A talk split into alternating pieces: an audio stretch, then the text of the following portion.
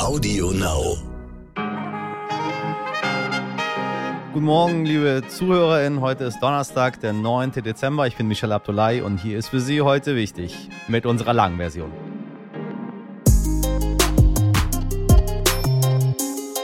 Was war das feierlich gestern? Goodbye Angie und Hallo Olaf. Ein wahrer Marathon zwischen Bundestag und Schloss Bellevue. Wahl zum Kanzler, Ernennung, Vereidigung und dazwischen noch ein Haufen Glückwünsche. Zum Runterkommen nach der ganzen Anstrengung hat der neue Kanzler Olaf Scholz sicher abends erstmal einen gekifft.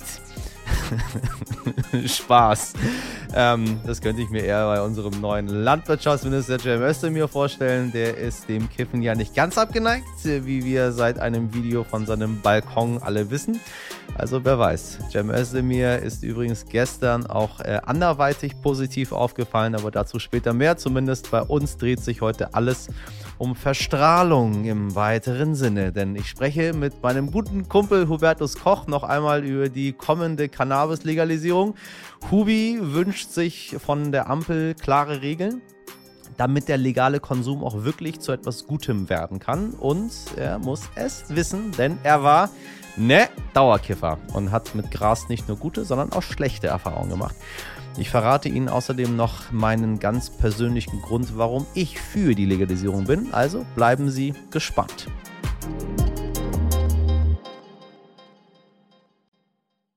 Zuerst für Sie das Wichtigste in aller Kürze. Olaf Scholz ist Kanzler. Gewählt, zugesagt, vereidigt. Glückwunsch, Olaf, und viel Erfolg. Und allseits gute Fahrt. Glückliches Händchen, Weidmanns gut Holz. Aufgrund der anhaltenden Menschenrechtsverletzungen in China haben nach den USA jetzt auch Großbritannien und Australien einen diplomatischen Boykott der Olympischen Winterspiele kommenden Februar angekündigt. Deutschland berät seine Reaktion noch, teilte Bundeskanzler Olaf Scholz mit. Ein Tag im Amt und schon auf Dienstreise. Annalena Baerbock fährt heute nach Paris und Brüssel, um sich mit dem französischen Außenminister Jean-Yves Le Drian, dem EU Außenbeauftragten Josep Borrell und mit NATO-Generalsekretär Jens Stoltenberg zu treffen. Gestern hat Joe Biden sich mit Wladimir Putin zu einem persönlichen Austausch per Videokonferenz getroffen. Heute veranstaltet er einen internationalen Gipfel für Demokratie. Hauptthemen werden die Bekämpfung der Korruption und die Einhaltung der Menschenrechte sein. Auch der Weg vom Bett ins Homeoffice ist Arbeitsweg und damit von der gesetzlichen Unfallversicherung geschützt. Das hat jetzt das Bundessozialgericht entschieden. Das Gericht gab damit einem Mann recht, der auf dem Weg in sein Büro zu Hause ausgerutscht war und sich einen Brustwirbel gebrochen hatte. Ich liebe Deutschland. Ich habe es eben schon kurz angedeutet, wir sind heute ganz verstrahlt, denn auch heute stellen wir Ihnen in unserer Wochenserie wieder eine Energiequelle vor und nach Kohle, Erdgas, Erdöl ist heute die umstrittenste aller Energiequellen dran. Man könnte auch sagen, diejenige, die Gesellschaft im Kern spaltet, ne? Wenn Sie die Folge gestern gehört haben, ähm, was ich doch sehr hoffe, dann wissen Sie es sowieso schon. Ansonsten dürfen Sie jetzt wieder raten. Ich habe Ihnen ja schon ein paar Hinweise gegeben hm, um was geht es heute? Ja, es geht um Atomkraft. So, heute lagen Sie mal hoffentlich richtig. Also, wenn Sie heute nicht richtig geraten haben, dann muss ich ehrlich sagen, müssen Sie noch mal ein bisschen nachdenken über sich und die Welt. So, wie funktioniert eigentlich Atomkraft und welche Möglichkeiten äh, für den Ausstieg und die Endlagerung gibt es? Das hat meine Kollegin Valerie Dörner mit dem Physiker Karl Friedrich Ziegern besprochen. Viel Vergnügen. Herr Ziegern, heute wollen wir uns über ein umstrittenes Thema unterhalten, Atomenergie. Was genau versteht man denn eigentlich darunter? Bei Atomkraft, wenn ich das mal als Gesamtausdruck nehme, unterscheiden wir zwei Reaktionsmechanismen, wie ich damit Energie umwandeln kann. Das eine ist die Kernspaltung und das andere ist die Kernfusion. Das muss ich einfach vorweg sagen, weil man manchmal die beiden Dinge auch miteinander in der öffentlichen Wahrnehmung etwas verwechselt, weil beide mit dem Wort Atom anfangen. Traditionell oder klassisch ist das Kernspaltungskraftwerk unsere Technologie, die wir in den westlichen und in den östlichen Ländern entwickelt haben. Man braucht für den klassischen Betrieb eines Kernkraftwerkes ein spaltfähiges Material, wie wir sagen, also um die Kernspaltung durchführen zu können. Der bekannteste Treibstoff sozusagen dafür ist das Uran.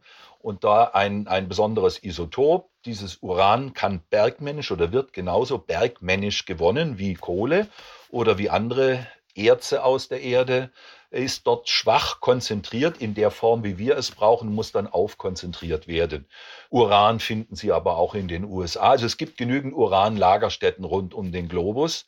Aber es ist eben eine sehr aufwendige Technologie. Man muss sich das so vorstellen, es ist, als hätten wir einen, einen Zuckerwürfel im Bodensee aufgelöst und müssen jetzt rückwärts aus diesem verdünnten äh, Brei sozusagen wieder den Zucker zurückgewinnen. So ist es simpel gesprochen, was beim äh, Aufkonzentrieren, beim Anreichern von Uran passiert.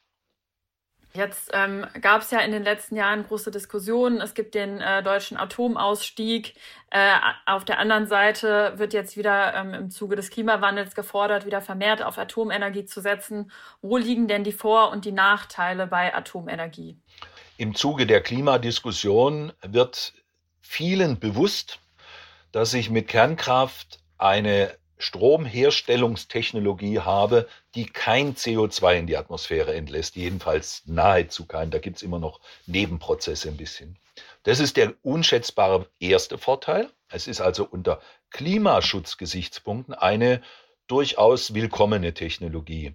Der zweite Punkt ist, man braucht relativ wenig Kernbrennstoff, weil die Energie so hoch konzentriert nachher ist, dass man, ich sag mal, mit wenig Ressourcen sehr weit kommt, verglichen mit Kohlekraft beispielsweise. Der dritte Vorteil ist, es ist auch eine sogenannte grundlastfähige Technik. Das heißt, ein Atomkraftwerk nehme ich in Betrieb und lasse es laufen und es unterliegt keinen Schwankungen. Also ich kann das äh, in, in, im Dauerbetrieb grundlastmäßig durchfahren und dann die Lastspitzen mit anderen Technologien abdecken beispielsweise. Also Lastspitzen heißt Verbrauchsspitzen. Die kann ich anderweitig abdecken. Das sind alles Prinzipvorteile für die Kernkraft, die sehr für die Kernkraft sprechen. Warum ist die Kernkraft aber negativ im Gespräch? Zwei Dinge sehe ich jedenfalls als wichtigste Fragen an. Das eine ist das Stichwort Endlagerung. Wir wissen noch nicht wirklich, wo wir Lagerstätten finden, in denen wir den strahlenden Atommüll so sicher unterbringen, dass er für die nächsten, manchmal sagt man eine Million Jahre, selbst wenn ich nur 100.000 Jahre annehmen würde oder von mir aus sogar nur 10.000 Jahre, dann übersteigt es eigentlich schon unser menschliches Denkvermögen. Das ist der eine Punkt. Der andere Punkt, der mit Atomkraft oder Kernkraft immer in Verbindung gebracht wird, ist natürlich das Thema Sicherheit. Auch wenn wir, ich persönlich davon überzeugt bin, dass es sehr gute Technologien gibt, Kernkraftwerke sicher zu betreiben. Es hat natürlich bei äh, in, in einigen Ereignissen rund um den Globus Unfälle gegeben. Tschernobyl ist bekannt, Fukushima ist bekannt, äh, Three Miles Island in den USA ist bekannt. Es sind einfach solche Unfälle passiert. Und da ist die Sorge der Menschen nachvollziehbar, dass sie sagen, Strahlung höre ich nicht, sehe ich nicht, rieche ich nicht und sterbe trotzdem dran. In anderen Ländern haben die Gesellschaften andere Diskussionsprozesse hinter sich. Und ich nenne eben als Paradebeispiel Frankreich, in denen es ein Grundverständnis in der Bevölkerung gibt. Ja, wir wollen Atomkraftwerke nutzen, wir sind damit zufrieden, wir haben eine sichere und zuverlässige Stromversorgung. Aktuell überwiegen, zumindest in Deutschland, noch die Bedenken gegen Atomkraft. Dankeschön auf jeden Fall, Herr Ziegan. Morgen unterhalten wir uns dann in einem etwas längeren Gespräch über die sogenannten erneuerbaren Energien. Meine liebe Community, Sie wissen ja, wie mich die Deutsche Bahn aufregt. Nein, wie sie mich wirklich alle Nerven kostet. Auch den allerletzten. Äh, wie kann ein Staatsunternehmen nur so unfähig sein? Meiner Meinung nach gehört der Laden, habe ich auch schon mal gesagt, ne? Aus eigener privater Erfahrung zerschlagen. Aber was will man machen als einfacher Bahnfahrer? Streiken etwa? Ja, Ganz genau. Im etwas äh, streikfreudigeren Frankreich haben jetzt genervte Pendler zum Streik aufgerufen, weil es auf den Bahnstrecken in der Normandie ständig Ausfälle und Verspätungen gäbe, ruft der Verband der Bahnkunden Reisende dazu auf, ihre gültigen Tickets bei der Kontrolle einfach nicht mehr vorzuzeigen. Stattdessen sollen sie ein extra konzipiertes Streikticket präsentieren und sich idealerweise zusammensetzen für den Fall, dass die Lage eskaliert und die Polizei gerufen wird. So macht man das nämlich. Das nenne ich mal eine Maßnahme. Ein kleines bisschen Respekt habe ich davor. Ob die Aktion erfolgreich ist, wird sich in den nächsten Tagen zeigen, aber ich sage Ihnen schon mal, Regionalbahnfahrer in aller Länder, vereinigt euch und hört auf, eure Tickets zu zeigen. Oh Gott, dafür gibt es mir richtig Ärger, ne? Sowas darf man, das war nur Spaß natürlich. Das, das dürfen Sie ja gar nicht. Wenn Sie ein Ticket haben, zeigen Sie es bitte vor, meine Damen und Herren. Ähm, ähm, ja, ja, nee. Weiß ich auch nicht so genau. Oder auch nicht. Sie schalten den Fernseher ein, zappen herum und denken bei jedem zweiten Sender, Moment, das kenne ich doch. Das lief doch schon vor 20 Jahren. Ja, ganz genau, denn tatsächlich ist es gerade irgendwie alles so. Irgendwie scheint 2021 das große Comeback-Jahr zu sein. Erst das große Revival von Wetten Das, dann die Neuauflage von TV Total und zwischen läuft sogar Geh aufs Ganze wieder. Sie erinnern sich vielleicht noch die Show, bei der hinter Tor 3 immer der Song Dü saß und weg war der Traum vom Mini Cabriolet. Die Comeback Mania scheint aber kein rein deutsches Phänomen zu sein. Eine Neuauflage von Dallas. Oh Gott, gab es ja auch schon. Dann die Fortsetzung von Gilmore Girls und jetzt heute startet tatsächlich die Fortsetzung von Sex and the City. Der Abend ist gerettet. Heißt jetzt zwar nicht mehr so, heißt jetzt And Just Like That. Und statt vier Freundinnen trinken jetzt nur noch drei ihre Cosmopolitans. Samantha ist raus. Sonst äh, scheint aber alles beim Alten. Kein Bock auf alte Kamellen? Keine Chance, denn im Kino sieht es genauso aus. Da läuft heute Steven Spielbergs Remake von West Side Story an. Aber ich finde alles trotzdem noch ein bisschen stilvoller als eine Wiederaufnahme von äh, Geh aufs Ganze. Tatsächlich. Aber naja, wem es Freude macht. Sie kennen ja meine Meinung zu Nostalgie. Verzeihen Sie. Nun ist sie also da, die Ampel. Und viele fragen sich, was wird die Koalition als erstes angehen? Was ist der erste Punkt auf der Agenda? Auch wenn die richtige Antwort auf diese Frage vermutlich die Bekämpfung der Corona-Pandemie ist, äh, so wünschen sich doch sicher einige einen ganz anderen Fokus, und zwar auf Grün. Anders gesagt, die Cannabis-Legalisierung. Lieber heute als morgen würden viele bestimmt gerne in den zertifizierten Grasshop ihrer Wahl spazieren und sich dann schön gemütlich mit einem Joint aufs Sofa zurückziehen, ohne die Angst, erwischt zu werden oder vielleicht doch schlechtes, gestrecktes Zeug erwischt zu haben. Es wurde schon viel gesagt zum Für und Wider dieser ganzen Legalisierung. Wir wollen trotzdem nochmal darüber sprechen und zwar mit einem, der sich echt damit auskennt. Mein guter Kumpel und Journalist Hubertus Koch bezeichnet sich selbst als süchtig und hat nach eigener Aussage insgesamt sechs Jahre lang jeden Tag gekifft. Dann wurde es ihm zu viel. Anfang des Jahres hat er ganz mit dem Kiffen aufgehört, aus gutem Grund, wie er sagt. Er hat mir erzählt, was er von der Legalisierung hält und warum wir endlich aufhören sollten, Alkohol mit Gras zu vergleichen. Denn mit dem Fokus auf einzelne Substanzen ist es nicht getan. Hubi, ich grüße dich, Bruder.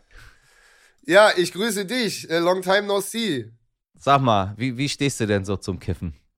Ist ja ein, ein so schwieriges Thema, dieses Kiffen. Die Leute haben ja so Angst davor zu reden. Das wird ja alles ganz kompliziert. Ja, jetzt, immer. also jetzt, äh, also ich sag mal so, ich persönlich für mein Leben habe, glaube ich, genug gekifft.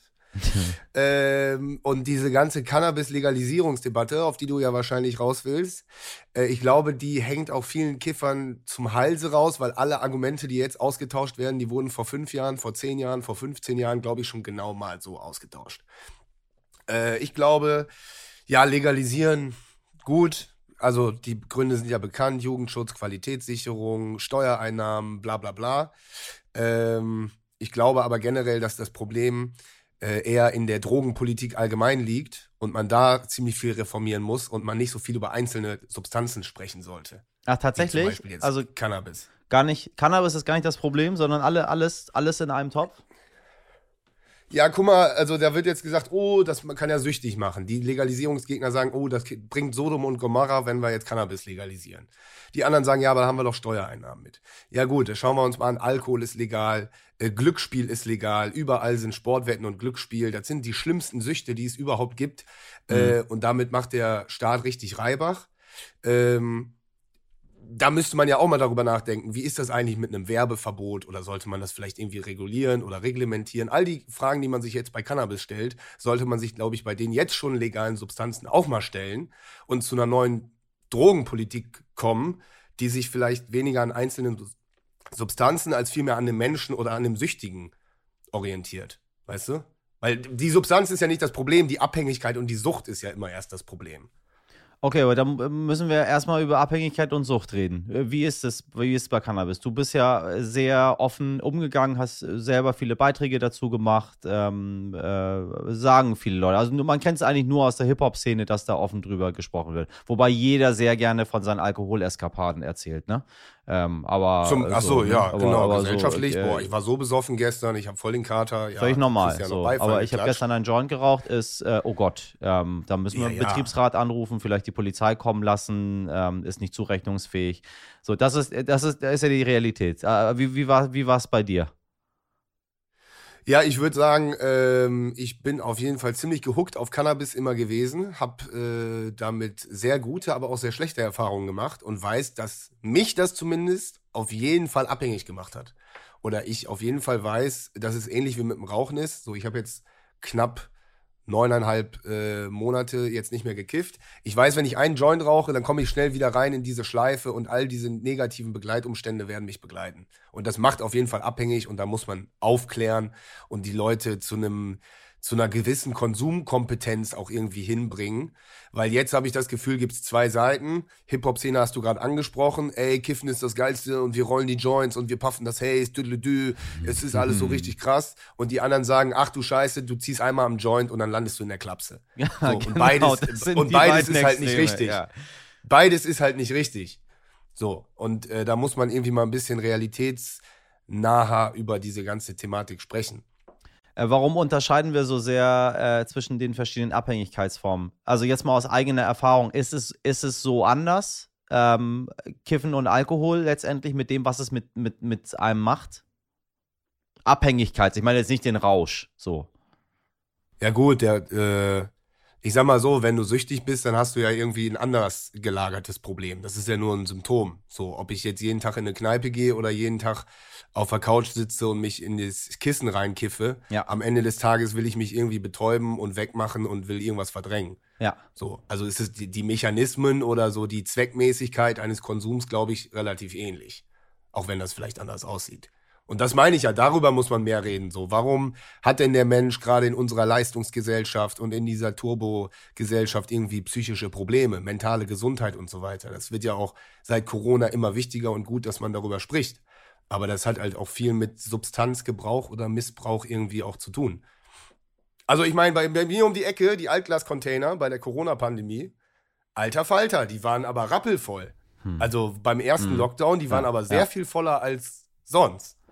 Also meinst du, wenn wir Marihuana legalisieren, dass es, mh, sag ich mal, m, einfacher wird, damit umzugehen, weil man plötzlich weiß, was es ist, im Vergleich zu den ganz vielen Leuten, die irgendwie Angst davor haben? Also Alkohol können wir um und bei kontrollieren. Ich weiß, wenn ich jetzt irgendwie, weiß ich nicht, zwei Glas Rotwein am Mittag trinke, äh, äh, weiß ich um, ungefähr, was passiert. Und meine Umgebung weiß es auch ungefähr. So. Beim Kiffen äh, wissen es ganz viele nicht was mit einem so passiert. So. Und dann setzen sie das schnell gleich und dann sagen sie, oh, oh, oh, das wird jetzt kompliziert. So. Ich würde auch niemals in eine äh, Sitzung, ich jetzt hier, sagen wir, sagen wir mal heute wichtig, ich treffe mich heute mit meinen, ähm, mit meinen KollegInnen dort äh, zu einer Konferenz und ähm, ich habe schon mal ein Bierchen getrunken. Dann würden alle sagen so, wow, Michelle, was gibt's heute was zu feiern oder was? Hätte ich einen Ah, Joint du kommst ja gut geraucht, gelaunt hier rein. Mensch, wäre das anders. Witzig. So, Ja. wie, du hast einen Joint vor der, ähm, äh, äh, so. Äh, was machen wir, was machen wir damit? Abgesehen davon, dass ich viel zu soziophob wäre, mit einem gerauchten Joint in irgendeine Konferenz zu gehen. Oh Gott, Hilfe, sprich mich nicht an, Hilfe. Oh Gott, Hilfe, ich, ich will, hoffentlich sieht mich keiner. So, aber ähm, äh, wenn, wenn es, wenn es äh, legalisiert wird, äh, glaubst du, es wird sich damit was ändern einfach, dass wir wissen, was das ist? Ja, wenn man es, ja, wie gesagt, das meinte ich ja eben mit Aufklärung. Äh, was ist das für ein Stoff? Was hat der für eine Wirkung? Wo ist das Suchtpotenzial? Äh, und so weiter und so fort. Das muss man ja irgendwie den Leuten auch mal erklären, damit halt das, damit wir davon wegkommen zu denken, entweder Klapse oder super cool. Also das, was ich eben meinte, diese beiden Extreme mal ein bisschen äh, aufzu, äh, aufzubrechen und vielleicht auch mal mit Leuten zu reden, die das irgendwie sowohl als auch beurteilen können, weil ich habe auch das, Pro das Problem wirklich mit dieser ganzen Legalisierungsbewegung und so weiter und Marihuana March, Global Marihuana March und so weiter, die vielleicht gute Argumente haben, aber halt zu sehr noch so diese Kiffer-Klischees bedienen. wir laufen mit einem riesen Joint auf einer Demo äh, durch Berlin. Ja, das ist doch scheiße. Also das ist doch, da denkt sich doch jeder, der jetzt vielleicht nicht so im Thema ist, guck mal, da sind die verlausten Hippies, die kiffen den ganzen Tag. Weiß ich nicht, finde ich irgendwie uncool. Aber das ist ja, also die Realität ist ja, dass sehr viele in der Gesellschaft kiffen, egal ob du Anwalt bist oder Journalist oder Künstler oder Versicherungsangestellter, keine Ahnung. Und das zu, zu normalisieren über Aufklärung, ich glaube, das ist das Wichtige. Und ähm, gleichzeitig auch das jetzt nicht zu sehr zu hypen, nur weil es legalisiert wird. Also ich will zum Beispiel als Kiffer, der einen problematischen Konsum hatte, ähm, oder der auf jeden Fall damit aufpassen muss, will ich nicht so konfrontiert sein mit Marihuana in der Gesellschaft, wie zum Beispiel mit Alkohol. Aha. Also Alkohol gibt's ja an jeder Raststätte, an jeder, überall ist Alkohol, bei jedem Event. Ja. Du kommst gar nicht dran vorbei. Es ist sehr schwer, sich von Alkohol zu distanzieren. Ja. ja. Das fällt mir bei Cannabis sehr leicht, weil das ist, das findet in der Gesellschaft nicht statt. Wenn ich kiffen will, weiß ich, wo ich hingehen muss. So, macht da irgendeinen zertifizierten Shop und so. Guter Punkt. Aber ich will jetzt nicht auf jedem Plakat irgendwie sehen, Leute kifft und das neue Haze gibt's jetzt bei Aldi oder keine Ahnung wie. so, weißt du, also ja, ja, man ich muss weiß es genau, jetzt auch was nicht du meinst. Ja, ja, ja, ja. Äh, Was, was kommt denn? Was denkst du denn, was jetzt kommt? Wenn wir schon mal dabei sind. Ich glaube, die werden das ganz, ganz vorsichtig machen, ähm, weil die, die Gegenstimmen halt auch so laut sind. Also es heißt, hieß ja, glaube ich, im Koalitionsvertrag kontrollierte Abgabe in äh, Zertifizierten Apotheken, glaub ich, Shops. und, und Genau. zertifizierten Shops. Ja. Das heißt, die Infrastruktur ist ja schon da, die ganzen CBD-Shops, die sind ja auch nicht blöd, die werden jetzt die ersten sein, die sagen, hier kannst du jetzt auch richtiges Gras kaufen, Ja. komm vorbei. Ja, ja. Also die Shops gibt's ja. Wenn es so ist, mit einem Werbeverbot, würde ich sagen, so wie bei Tabakwerbung, so macht keine Plakate, macht keine TV-Werbung, macht da, macht da keine Werbung für. Genauso wie du für Alkohol keine Werbung machen solltest oder für Glücksspiel. Mach keine Werbung für Suchtmittel. Das finde ich scheiße. Ähm, und wenn das so in zertifizierten Shops ist und die Kiffer wissen, wo sie hingehen müssen und wo nicht, dann ist doch alles gut. Tut doch keinem weh. Was wird's verändern am Fertig. Ende? Werden die Sachen, die, die angepriesen werden, auch kommen? Äh, Entlastung der Polizei, Entkriminalisierung, Ja. äh, die Leute werden nicht mehr auf der Straße kaufen. Was ist eigentlich mit den Dealern, die sich damit ihr Geld verdienen, frage ich mich. Ja, das ist auf jeden Fall, da bricht ein harter, äh, also da bricht echt vielen Leuten eine Einnahmequelle weg. Das würde ich wirklich mal sagen, ne? Also, Habe ich mir nämlich ich glaube, es wird immer noch Schwarzmarkt geben, weil so ein Shop hat halt Öffnungszeiten. Wenn du um drei Uhr nachts was zu kiffen haben willst, dann gehst du nicht in den Shop, sondern kaufst auf der Straße. So, das wird es immer noch geben. Aber ich glaube, äh, klar, der Schwarzmarkt wird auf jeden Fall schrumpfen. Der wird nicht verschwinden, aber schrumpfen. Und was meinst du? Entlastung der Justiz auf jeden Fall. Also, wie viele Polizisten schreiben sinnlose Berichte und das geht durch drei, vier Hände so eine Akte, bis sie bei der Staatsanwaltschaft landet und dann wird das Verfahren eingestellt wegen einem Joint oder so. Das wird alles wegfallen. Das wird, glaube ich, äh, richtig gut sein für den Verwaltungsapparat in der, äh, also in der Justiz. Und das ist doch schon mal eine gute Sache. Und Qualitätssicherung, wie gesagt, also Chemiegras ist ja gerade so ein riesen, riesen Ding, dass man schlecht gestrecktes Gras mehr denn je bekommt Ja. auf, den, auf den Straßen Ja, und ja. das eben auch äh, wirklich Psychofilme macht. Also unabhängig voneinander habe ich drei Stories gehört von Leuten, die ich gut oder über Ecken kenne, dass sie sagen, Alter, ich hatte so einen Horrortrip, das hatte ich noch nie. Ich habe da so eine Scheiße gekauft oder so eine Scheiße bekommen. Das äh, kann man halt auch irgendwie besser regulieren, ne? Also ich höre raus, du bist dafür, aber du willst selber nichts mehr. Nee, weil, also, ich empfinde das halt nicht cool zu kiffen. So, das war so ein großer Teil meines Lebens. Das ist für mich jetzt nicht so, uh, Cannabis wird legal, heftig. So, ist mir doch scheißegal. Wenn ich kiffen will, dann werde ich auch kiffen, wenn es illegal ist. Das habe ich die letzten zehn Jahre gemacht. So.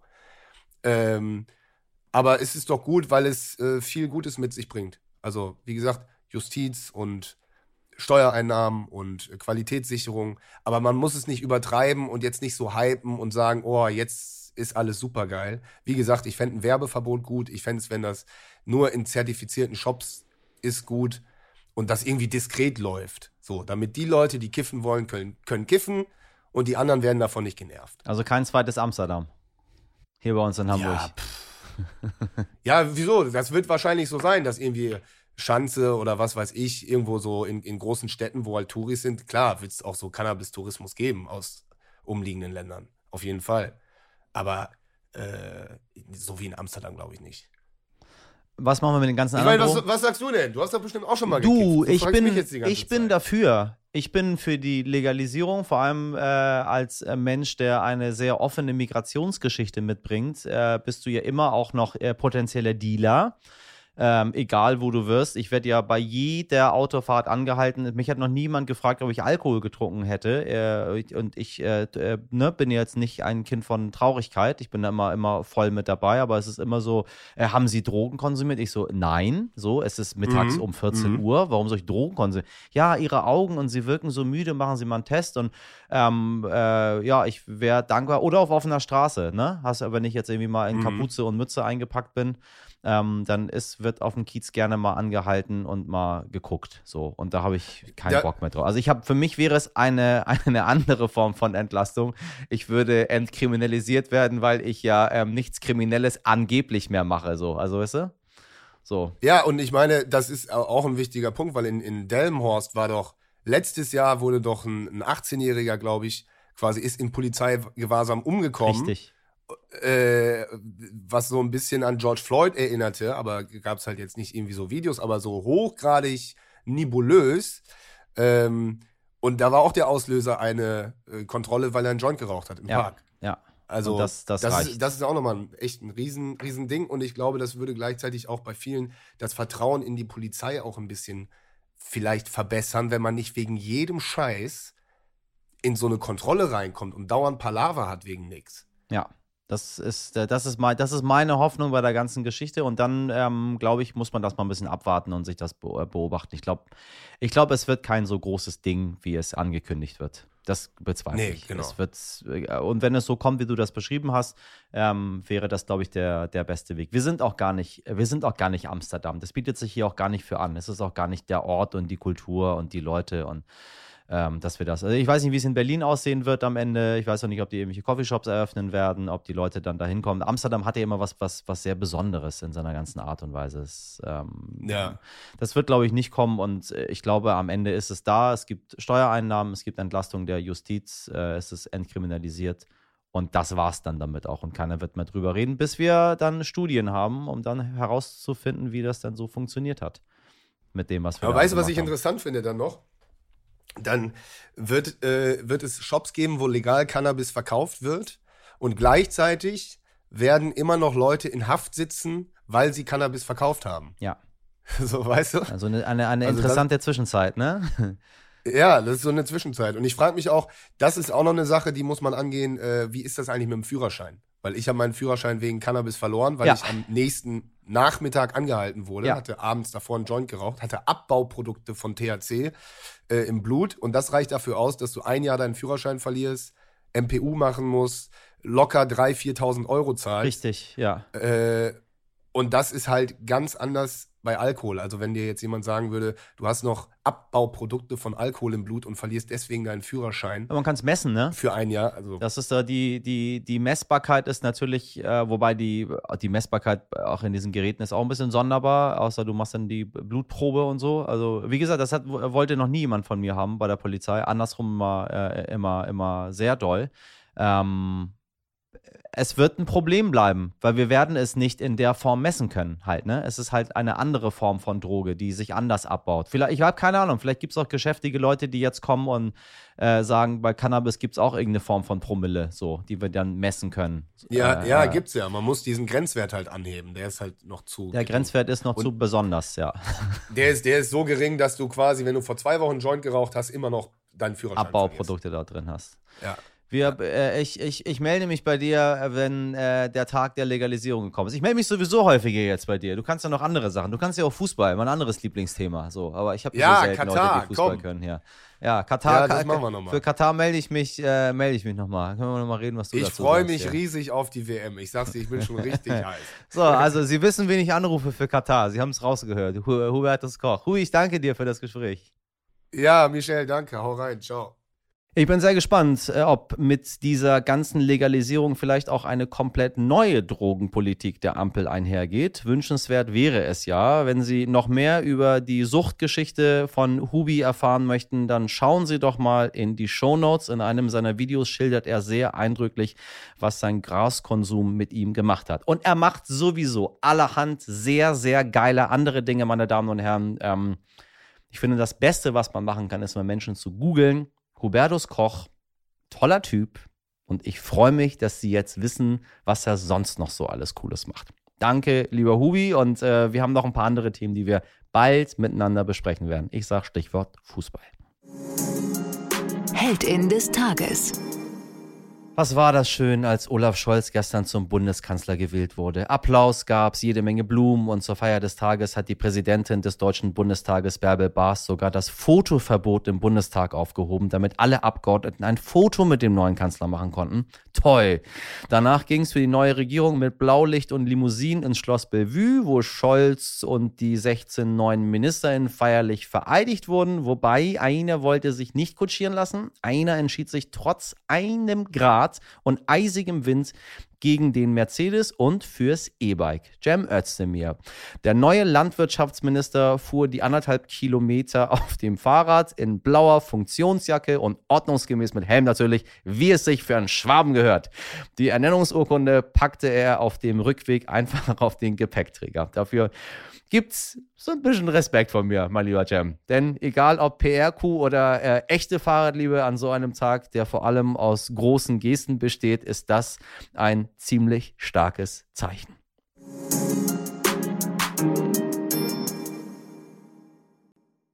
Wenn auch Sie ein Zeichen setzen wollen, kein ganz so staatstragendes, aber eines, das zumindest meine Redaktion und mich stolz wie Olaf macht, dann lassen Sie uns doch ein Abo da. Oder empfehlen Sie uns, teilen Sie uns oder schreiben Sie uns wie immer an heute.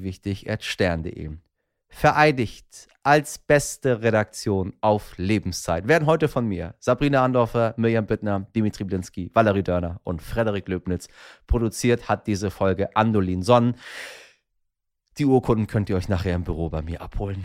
Morgen ab fünf natürlich. Und dann können wir wieder alle gemeinsam koalieren, wenn Sie mögen. Bis dahin einen wundervollen Donnerstag. Machen Sie was draus. Ihr Michel Abdullahi.